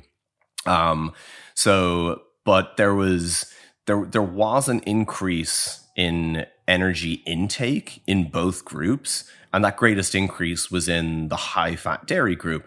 But again, this was predictable because in the five day period of this kind of like you know study within a study overfeeding the low fat dairy group had like 281 extra calories a day, and the high fat group had 463 extra mm-hmm. calories mm-hmm. a day. And so, you know, an analysis finds then a relationship between, you know, uh, like, uh, you know, extra energy intake um, and and body weight, and they're like, well, uh, but but you know, from what I could ever see in that paper, there was actually no claim or hypothesis made about the potential satiating effects of dairy foods. So, so when I looked at that study, the kind of way I framed the the outcomes of that study within a study is like it's like they were saying we fed participants more and then they didn't eat less and body weight increased.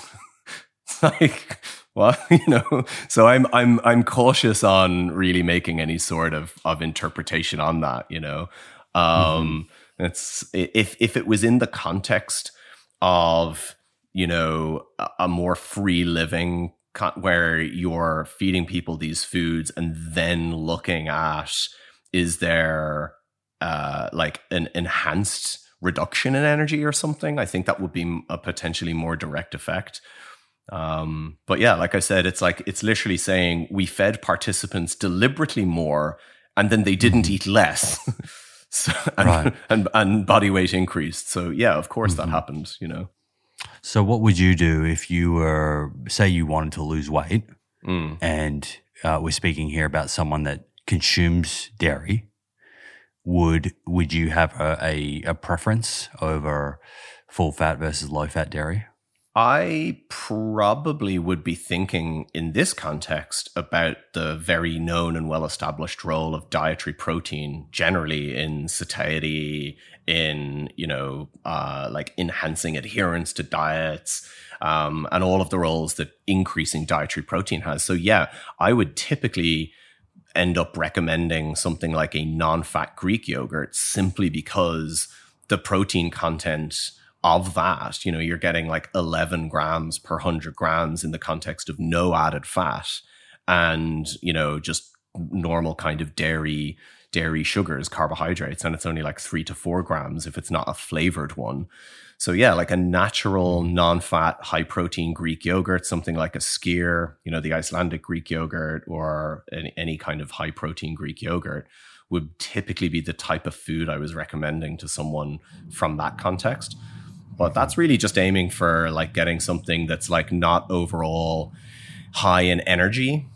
Uh, so it's low energy density, but high, very high in protein, and um, you know, and and that's the ben- that's possibly the benefit there. I recently had uh, Professor Christopher Gardner on mm. the show or back on. He's been on a few times, and I'm sure you saw his. Uh, I think it was 17 week. I think it was a uh, 10 week intervention on fermented foods with a run in period, fermented foods and, and fiber um, that he did with Justin Sonnenberg. And they were looking at markers of inflammation mm-hmm. and how for some fermented foods may affect these versus fiber. Um, where I'm going with this is not the specifics of that study, but rather that they they did to see seem to see some reduction in uh, in markers of inflammation on the fermented food group um, yes. um, side of things quite consistently, and within that intervention was some advice to include kefir, which is a, a, dairy product. You can get it non-dairy, um, but I think their recommendation in that study was a dairy version. They also recommended the consumption of yogurt in addition to foods like kombucha and kraut and kimchi and, and, all that sort of stuff. So it's quite, it's a little hard to kind of tease out the independent, independent effects of single foods, but nonetheless, they saw that when people were eating these fermented foods, it seemed to reduce some markers of inflammation and seemed to change the microbiome in a way that current evidence would suggest is favorable. There does seem to be a lot of claims out there, however, that dairy is pro inflammatory. Mm. I see it online quite a bit. And I, I think some of the listeners will have come across that. So I'm interested in what you think of that idea, where it comes from, and if we look at the overall evidence that exists, what you think about dairy and its effect on inflammation.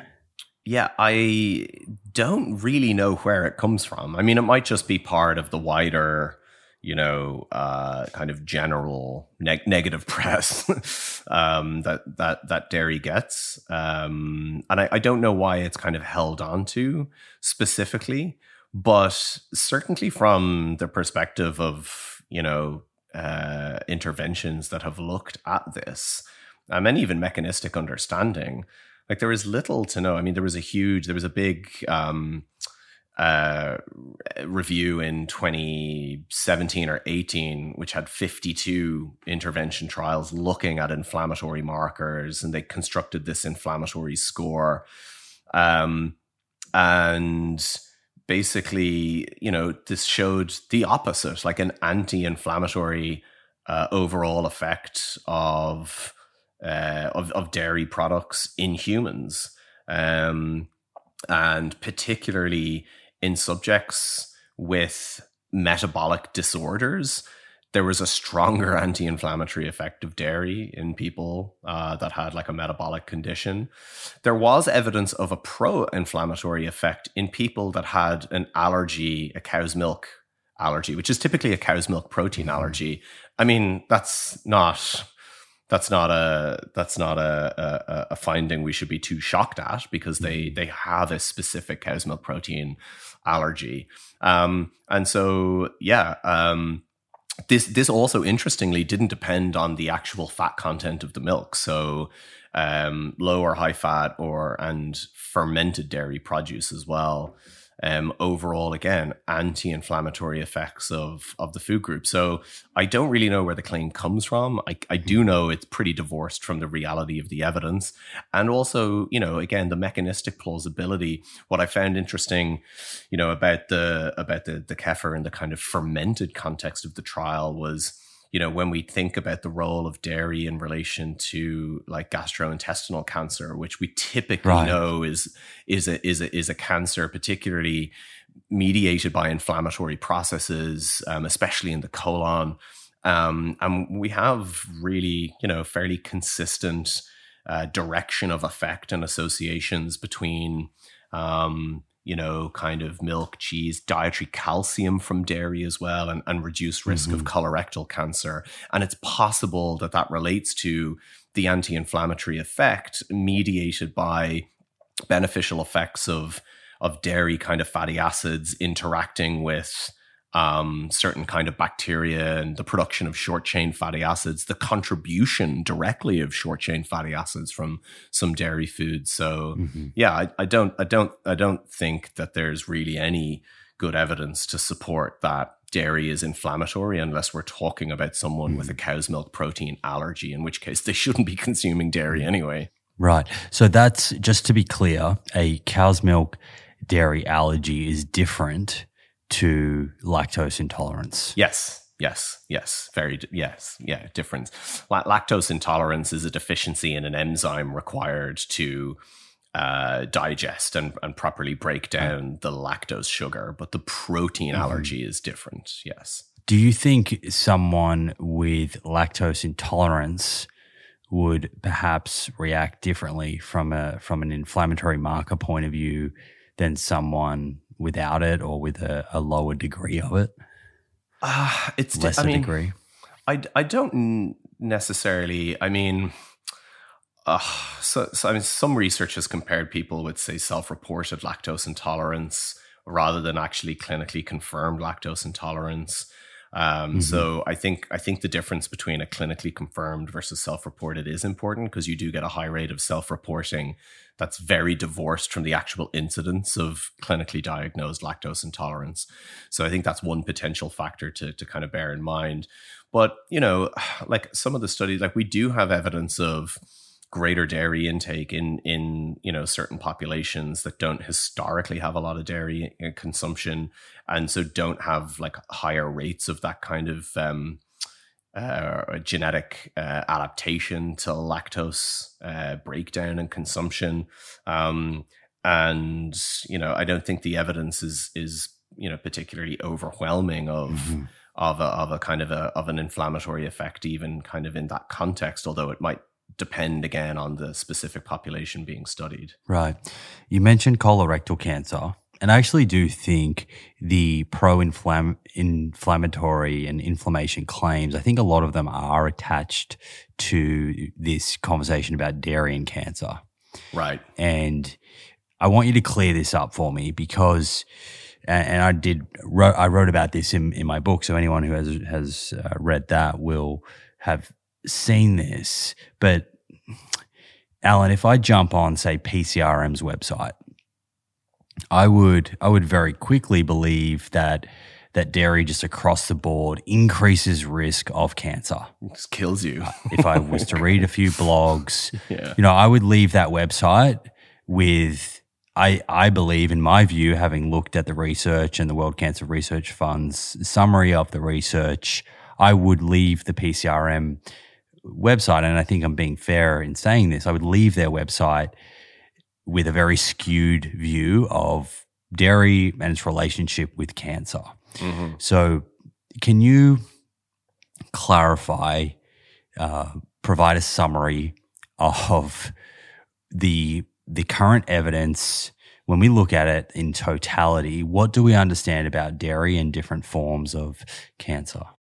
Yeah, so the the, the three kind of most studied are uh, colorectal, uh, breast cancer in women and, and prostate cancer in men.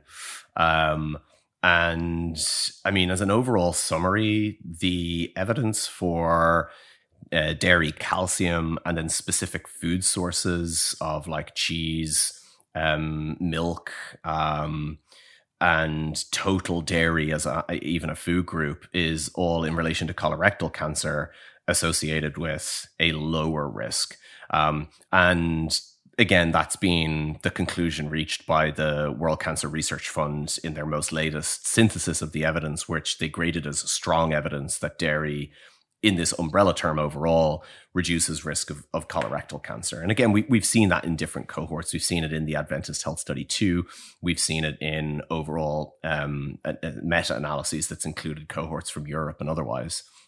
For prostate cancer, that is a little bit more um, inconsistent, but it's where you would find the opposite more regularly in outcomes. Uh, it, and by opposite, I mean um, a consistent increase in prostate cancer risk from either total dairy or milk, cheese, and calcium intake again. Um, now, if you parse that evidence that is most consistent in North American cohorts, and there does appear to be some mediating effect of dairy calcium within this, which is also being associated um, in with with prostate cancer as an outcome. Um, the most kind of a couple of the most uh, recent like synthesis of the evidence um, basically found that the main mediating effects of the association with prostate cancer were the location of the cohort, the follow up duration, and the actual stage of the cancer. So in North American cohorts, you consistently find an association between total dairy um, and specific foods and prostate cancer, but you don't see that necessarily in Asian cohorts, and you see it way less consistency in European cohorts. Is that potentially down to the exposure level, or is there something else you think that might explain that? I, I think it's a combination of the the background characteristics of the populations and included in that background characteristic is the foods and the and and the overall level of of, of intake overall. I mean, again, the right. the the foods that contributes the most do differ um, between these cohorts. But again, I think you know, in in certainly within the Asian cohorts, you do have overall more modest int- levels of intake. And you do see a more modest uh, level of intake, depending on the European cohort included. Um, you do see more kind of moderate levels of intake, um, particularly like cheese yo- and, and more cheese yogurt than milk, depending on the cohort. And that that that is very variable across cohort as to what dairy food contributes the most to the overall umbrella of total dairy intake. So the again, the World Cancer Research Fund conclusion in relation to prostate cancer is limited suggestive, um, and I think that's fairly um, reasonably representative of the evidence that there mm. a suggestion of an increased risk of prostate cancer but the evidence is limited and it, it, it might be that it's more kind of specific to uh, like these factors like the actual cohort location and the background characteristics and, and indeed like things like the follow-up duration and stage of cancer so this is where i think we need to be careful with falling into ecological fallacy and just holding up one cohort in one place as representative of the exposure overall in all circumstances um, mm-hmm. and and then the last one then is breast cancer. And again, this this is an interesting one because this is something that gets a lot of and breast cancer adds complexity to it because we don't just have stage of cancer potentially, but we also have the added factor of menopausal stage. Mm-hmm. So, you know, either premenopausal or postmenopausal.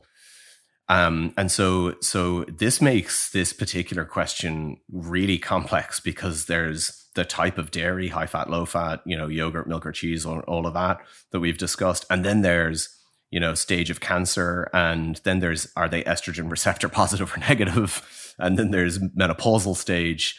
Um, so again, there's no necessarily kind of uh, like a simple answer, but overall, the cohorts, um, you know, in certainly in premenopausal women, um, and potentially as well with estrogen receptor positive, that there are lower risk uh, in those cohorts in when we start to get granular in terms of defining participants according to some of these characteristics then there are lower risks observed for dairy uh, consumption and breast cancer that aren't necessarily always observed in say people that are estrogen receptor negative. and there's some kind of potential um, suggestion that it's mediated by calcium and vitamin D intake. So, again, does this necessarily mean that it's dairy per se or the contribution of these uh, nutrients? Um, you know, and is it possible to get these nutrients from other sources in the diet? Yeah, after all, yes, absolutely. But I think, I think, I think we, you know, the overall direction of effect um, is is relatively consistent toward a lower risk of dairy mm-hmm. consumption and breast cancer. There are a lot of complexities, like I said, with regard to the actual menopausal state, status, the stage of the cancer, and whether it's you know estrogen receptor positive or negative, and the source of dairy. But mm-hmm. more consistently in premenopausal women, and again potentially mediated by estrogen receptor positive status, we'd see a reduction associated with dairy intake that's possibly mediated by calcium and vitamin D. Mm-hmm. And this also, I guess, highlights this importance of if you are choosing for whatever reason to remove dairy, which of course is one of the, the things that I want to be really clear here, that you, you do need to think about what you're replacing it with. And, yeah. and here we're emphasizing calcium and vitamin D, potentially the importance of their role in mediating this. Um, but also, I think there should be uh, some importance on fermented foods. Mm-hmm. And if you're not consuming cheese and yogurts and fermented dairy, thinking about what fermented foods you have in your diet. Yeah, yeah, absolutely. I mean, I think if I remember correctly from the research on like if you're, say, substituting dairy uh, milk for like a soy milk, um, soy milk, the absorption of the fortified calcium in soy milk, if it's calcium carbonate, is equivalent to calcium mm-hmm. absorption from cow's milk. But if it's fortified as uh, uh with tricalcium phosphate, that might be uh, kind of up to 20% lower calcium bioavailability. So there's yeah, there's there's factors um, in terms of what it's fortified with that are mm-hmm. um, important. And then yeah, like you said, it's it's luckily from the fermented food aspect of this, it's certainly possible to get any range of fermented foods. Mm-hmm. That are non-dairy in the diet, whether that's sauerkraut or kimchi or or other fermented foods that are all kind of um, you know plant plant based. Yeah, and that's that point about different types of or forms of nutrients being absorbed differently. That's also something that I think should be well researched and potentially standardized because mm-hmm. you do see a lot of different forms being used in the food system, and then perhaps it depends on on the food that you're working with. But um, I certainly think formulators should be considering absorption rates. Yeah, yeah, um, if we change gears a little bit here, um, I'm wondering, have you looked at any of the research on dairy and acne? I, I know that there are a few studies or observational studies that suggest a link here. I'm wondering if that's something that you've kind of done. Um, yeah, I, d- I did. Um, actually, for like uh, a, uh, I was basically presenting or asked to present at a skin conference a number of years ago um, before, way before COVID, back in 2019, actually, on uh, just nutritional factors in in skin, um, kind of health and influence, and, and, this is obviously kind of one of these.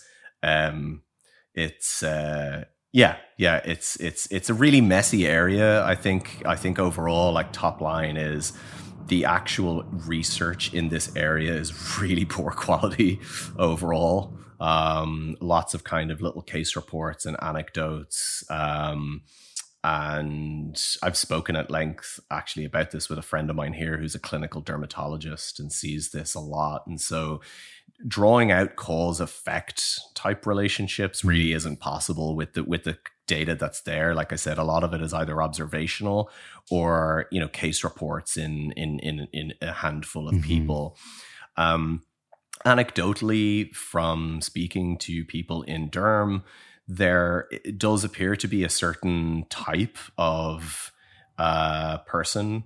Um, often adolescent males who are chugging, you know, way on top of on top of all of their dairy intake and milk, who do see a an improvement um, in their acne with like a reduction in or maybe even elimination of just the kind of like excess powder consumption um protein powder consumption. Uh again that's anecdotal so i'm just kind of throwing that out there as the mm-hmm. caveat. Um you know people have said oh is it the igf-1 is it otherwise? It's kind of like well you know again there's there's not really that good data to support mm. that kind of like link between dairy and, and, and acne. But there are observations that are there. And I know that, you know, there there there is I think in someone who certainly does have a very high, like say, whey protein intake or um or or total like milk intake in particular, that some people might might have a benefit to you know removing or or or eliminating um, that kind of high level of intake, particularly like I said, kind of adolescent or like early kind of men in their like early twenties. Um, mm-hmm. But yeah, but but but this is you know a lot of this is just kind of well, is there a harm in trying this if someone re, you know right. deal deals with acne? Um, as opposed to anything robust at the level of evidence, which it's really not. The the research on on skin and uh, generally speaking on nutritional exposures is really really poor quality evidence. There's one really uh, it's quite a small um, study. Um, it'd be interesting for you to to talk to your dermatologist friend about. It looked at a, a congenital condition. I think it's a Laron syndrome, Laron or Laron syndrome. I'm not sure if okay. you've come across it, but no. it's it's a genetic condition where people have IGF-1 deficiency. Right. And this is a small paper, but it's an interesting thing to think about. Um, they had this this group of people with this condition who were given exogenous IGF-1. Okay. And they noticed that there was an increased um, risk of acne in those who took above the recommended dosage of IGF 1, which right. then subsided when the dosage was reduced. Right. I thought that was interesting. It's a, it's a very small study. I'll flick it your way yeah. Um, to, yeah, to have a yeah. look at. That's, that is interesting. And so, like, within a certain range, no effect, but once they're kind of over, and this is being provided like intravenously or like like an injection or Right. Yeah. Uh, to my knowledge. Yeah. Yeah. Yeah. yeah. I'll, I'll, yeah. I'll, definitely yeah ask about it. Um, yeah, it's it's uh, yeah, I think anything that could add to that evidence base, like it's really poor quality, and often they're really like weird proxy outcomes, and they're often very subjective outcomes as well. So, like even in the case reports, it's like someone being like, "Yeah, I looked at their skin; it looked better," you know. Yeah, it looked like they had less acne after getting rid of the dairy. So yeah, it's it's it's just it's very poor quality evidence. But yeah, again, like I said, anecdotally, it does appear that there is a a kind of a phenotype of of of person that might benefit to that reduction or elimination particularly if they're going really hard on whey protein powders. Okay, we're coming towards the end here, but we can't we can't finish this one without talking about dairy and bone health. Yeah. The the dairy industry has definitely been telling us for years that dairy is a great source of calcium, which it is, and really important for building strong bones. Is this is this just good marketing or is it supported uh, by data? It's it's a combination right? It's it's certainly obviously blown to the maximum it possibly can be by the industry, by the marketing side. But you know, for from a bone health perspective, it's really not just the calcium in isolation that makes dairy interesting. It's rich in phosphorus and zinc. Um, vitamin D is often fortified in a lot of different countries as well. Um, and then there's dietary protein content, which we know from some of Bess Dawson Hughes's research. There's like an interaction between dietary protein and calcium on things like bone mineral density. Um, it may relate as well to baseline calcium intake. If you see a significant increase in bone mineral content, eh, that's often more robust in participants where their baseline calcium intake is low. And so does that mean that it's dairy foods necessarily, or does it just mean that they're a really good source of calcium and it's the bump up of calcium that's giving you this beneficial effect? And again, could that be achieved with soy milk, for example? Like these are somewhat open questions right now. The epidemiology, uh, again, is is relatively mixed and depends a lot on background, uh, population characteristics um, and depends on the actual kind of outcome, whether it's like you know uh, hip fracture risk or or just overall fracture risk. Um, so the uh, and then there's also a, a, potential life stage mediating effect. So there's the potential that actually there's a protective effect, you know, kind of um, that accrues during adolescence, and that you potentially don't see that specifically in adulthood, particularly for milk intake. Um, again, there there has been analyses that have stratified further and yogurt and cheese pop up again as beneficial and associated with lower hip fracture risk. Um, but I, th- I, think perhaps the most, um, perhaps the most um, interesting uh, kind of recent finding in relation to this actually comes from a, a, a pretty large intervention that was um, conducted in Australia, and and this was a really really uh, like well designed study at a number of issues that are specific to nutrition research. Um, for example, often interventions are conducted in people who have already you know sufficient in levels of intake of a given nutrient.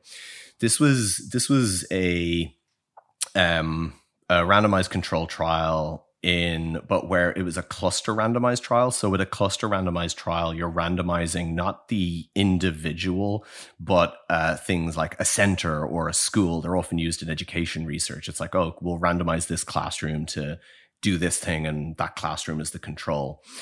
So this was in residential care homes and there was 30 care homes in the intervention and 30 in the control. And they deliberately had an inclusion criteria of care homes that weren't serving more than two servings of dairy a day. So they were aiming for people to have a low calcium intake of less than 600 milligrams, give or take. And what they were mm-hmm. targeting was getting people up to around 13 milligram, 1300 milligrams of calcium and a gram of protein per kilo of body weight. And that increase coming from additional dairy foods. And they were specifically given 250 mils of milk, 200 grams of yogurt, or 40 grams of cheese. And the aim was to use these foods to bump up and achieve these calcium targets um, and, and protein targets. and there was like three over 3000 people in the intervention group and and 3000 in the control um, and, and nearly 70% of participants overall were female which is also a positive given their higher overall risk of like osteoporosis and fractures um, and they didn't quite achieve the calcium target, but they basically got to 1100 milligrams a day, which in an elderly population is really mm-hmm. impressive. Mm-hmm. And they did hit the protein target. They got them to 1.1 grams a day. Um, and the difference in fracture rates was enormous. There was 121 fractures in the intervention group, 203 in the control group. So that was a relative risk reduction of like 33% um, which was greater for hip fracture risk. It was 46% mm. for hip fracture risk. Um, and the lines of like incidence started to diverge after five months. So five months into the study, the intervention group were were uh, showing a benefit, um, and there was mm-hmm. also like a lower risk of of falls. So it was a really well designed study. They also held vitamin D constant throughout the trial. So they had sufficient vitamin D levels, but insufficient protein and calcium. So vitamin D was held constant while protein and calcium was increased. So I think that allows us to say that the effect derived was not confounded by kind of changes in vitamin D status mm-hmm. um, from the increase in the foods. Um, and you know, th- this is a really interesting study because the previous intervention trials, uh, certainly on supplemental, just calcium and vitamin D, not dairy necessarily, have provided really mixed results. The fact that this was a food based intervention, I think, is probably the strongest element overall of, of its kind of design. Mm-hmm. Now, the question then becomes uh, do do, does this necessarily mean that you know dairy con- foods are are again a necessity for this kind of outcome? Mm. The short answer is we we don't know because this study and there isn't a study to date with this kind of design that has tested hey we're going to achieve this level of calcium and this level of protein in a population low in protein and calcium that are at risk of fractures and we're going to compare achieving that with dairy foods versus achieving it with, say, like soy foods, for example, right. soy milk and tofu. Mm-hmm. I think that would be a really cool study to do. Um, and then we'd really know whether there is a kind of food matrix effect of dairy in relation to bone uh, beyond just the actual nutrient compositions themselves. But certainly, mm-hmm. this study does really lend you know strong support to the the and and and, and kind of certainly helps to reconcile some previous evidence that yeah there is a benefit to these foods helping you achieve nutritional adequacy with really important bone health nutrients yeah it's uh, impossible to kind of ignore that given how prevalent osteoporosis is and and how detrimental fractures can be late in life um, mm-hmm. I certainly think um, that's even more of a reason for me to get on the phone and call Big Soy after this. That's it. You know what? You know what's coming to mind though here is there's a paper. I think Walter Willett was one of the authors, if not the main author, called Milk and Health. I think it was published in the New England Journal of Medicine. It was a review. Mm. Mm. Do you see that? I, I think is this the one where they're saying that the actual calcium targets were like lower than we think? Or is this a different? Yeah? I think they they definitely cover that. But one of the things that I see um, many people talking about is that within that study, and this may come back to our earlier point about the difficulties of comparing um, foods consumed by different populations mm-hmm. with very different backgrounds. But one of the observations was that the countries who drink the most milk tend to have the the, the most hip fractures. Sure. And I'm interested in in what you think of that and any ideas for what could explain this association because I think some people think that or see that and think, well, milk is causing these hip fractures. Yeah, so so it's it's it, it uh, this is more of a kind of an ecological fallacy comparison. Um, yes, countries with Western countries in particular have higher rates of osteoporosis than, for example, historically East Asian countries or South Asian countries. That, that that itself is changing though, right? So that historic association is no longer as robust a difference as you find. And if you look at incidence of fractures and hip fractures in Southeast Asian populations, South and East Asian populations, not Southeast Asian, um, then you're finding that the trends are catching up to the prevalence in uh, Western countries. And that might be mediated by a number of factors aging demographics in terms of population, but also the nutrition transition and shifting to a more kind of westernized dietary pattern overall. If you look at the populations that do consume milk while having high rates of osteoporosis, there are also populations where widespread vitamin D inadequacy, insufficiency, and deficiency is observed in that population. And again, you know, you can maybe have all the calcium in the world, but in the absence of adequate vitamin D, that might not necessarily just in isolation be sufficient. So there's a number right. of factors that go into those associations, but mm-hmm. drawing mm-hmm. the line between, you know, milk and dairy intake and and that, mm-hmm. that fracture rate incidence is really not uh, it's it's falling very prey to ecological fallacy. Right. Yeah, I think that is a a, a takeaway that or a conclusion that most people can understand and and particularly when you consider that building strong bones although calcium is important it is a team game Absolutely. and as you say things like vitamin D and B12 and protein all of these other components of our diet are also very, very um, important. And, and, and, mechanical resistance, right? Stimulation, like physical exercise. Right. I think, you know, I mm-hmm. think of, of, of, of kind of, of, of um, importance, I guess, or interest to um, people following plant exclusive type diets is an analysis from the Nurses' Health Study, which looked specifically at the um, fracture risk relative to vegan diets versus the other kind of dietary patterns in the AHS2 mm-hmm. cohort. And what they found was that while, yes, there was a significantly like 50, 55% higher risk of fracture rate in the vegan group, with calcium and vitamin D supplementation, that was no longer significant. So mm-hmm. I, do, I do think it highlights that it's it's perhaps these nutrients that are quite important. And while yes, dairy typically, particularly in countries mm. who fortify milk with vitamin D, will be a really good source of these foods.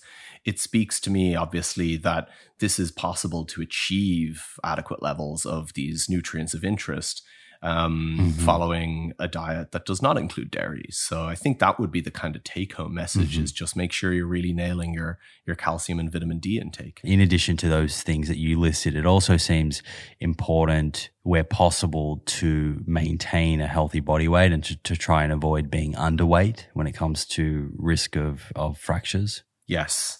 Um, and that is, obviously is something that within the epidemiology you would uh, observe typically is uh, people following, certainly within the limited data we have from the cohorts where people are vegan, uh, like the AHS2 um, or some of the European uh, EPIC sub cohorts, is like lower body weight. Um, and there's that we would typically say, hey, that's a healthy thing, but actually there's a, there's more of a prevalence of people with like a BMI of under 18.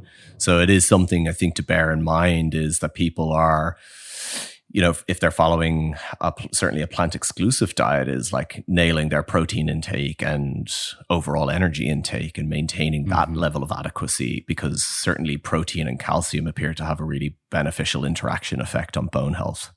Right. Um, and you mentioned the importance of resistance exercise.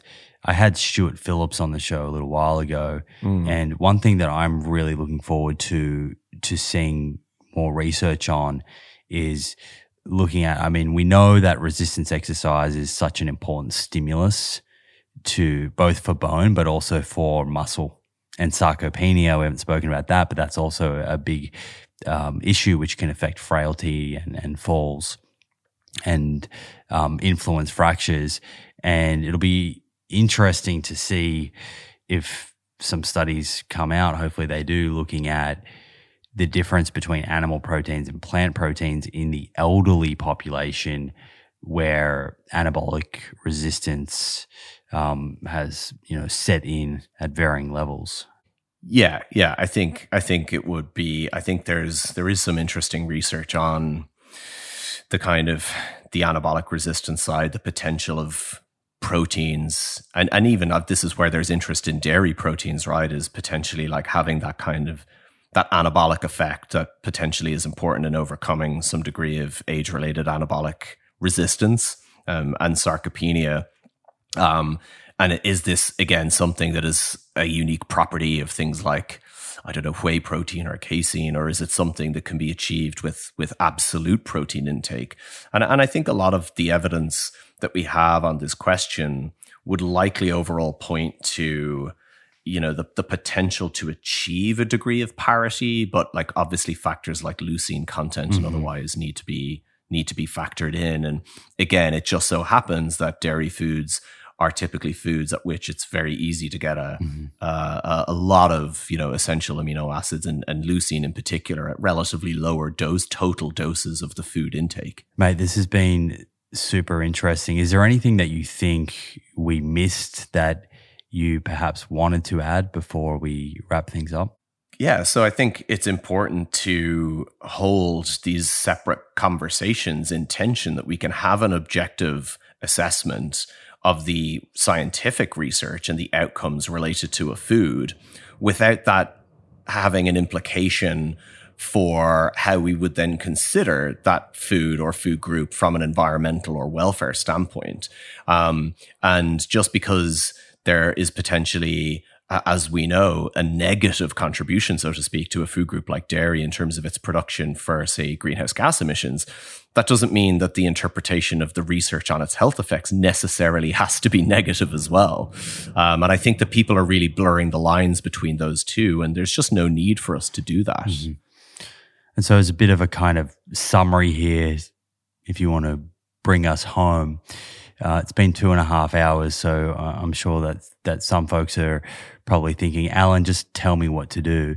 Um, if if someone is not including dairy in their diet, what should they be conscious of with regards to the replacements? And if someone is consuming dairy, what types and and how much per day roughly would you recommend? Yeah, I think if someone's not consuming dairy at all, then I think that you know protein, calcium, vitamin D, and then potentially things like phosphorus. I doubt that's going to be an issue on a plant exclusive diet. But protein, mm-hmm. calcium, and vitamin D would be where you'd really want to be making up and making sure that there is nutritional adequacy in the diet. And again, that can be easily achieved with things like soy milk and other soy food produce, and obviously supplemental vitamin D and otherwise. So it's not a shortfall that is particularly difficult to overcome, but it is one that does require some consideration in terms of the diet. Mm-hmm. And then for someone that does consume dairy, I think if we really parse the research overall, where we're seeing a benefit is with dairy produce that is primarily of the fermented variety, whether that's yogurt, cheese, and indeed kefir, which is kind of a halfway house between yogurt and milk. Um, milk seems uh, like kind of neutral overall, but depending on someone's health status and background, um, background total dairy intake and saturated fat content, they might want to think about maybe adopting a lower fat dairy um, particularly if they did consume other animal forms of saturated fat. But I think overall, we could say that the contribution of foods like fermented yogurts, dairy, uh, and things like kefir in population diets that have lower overall background saturated fat intake and wider healthful characteristics um, uh, is is is something that is not necess- going to be a concern uh, for their health and indeed may benefit across a range of outcomes.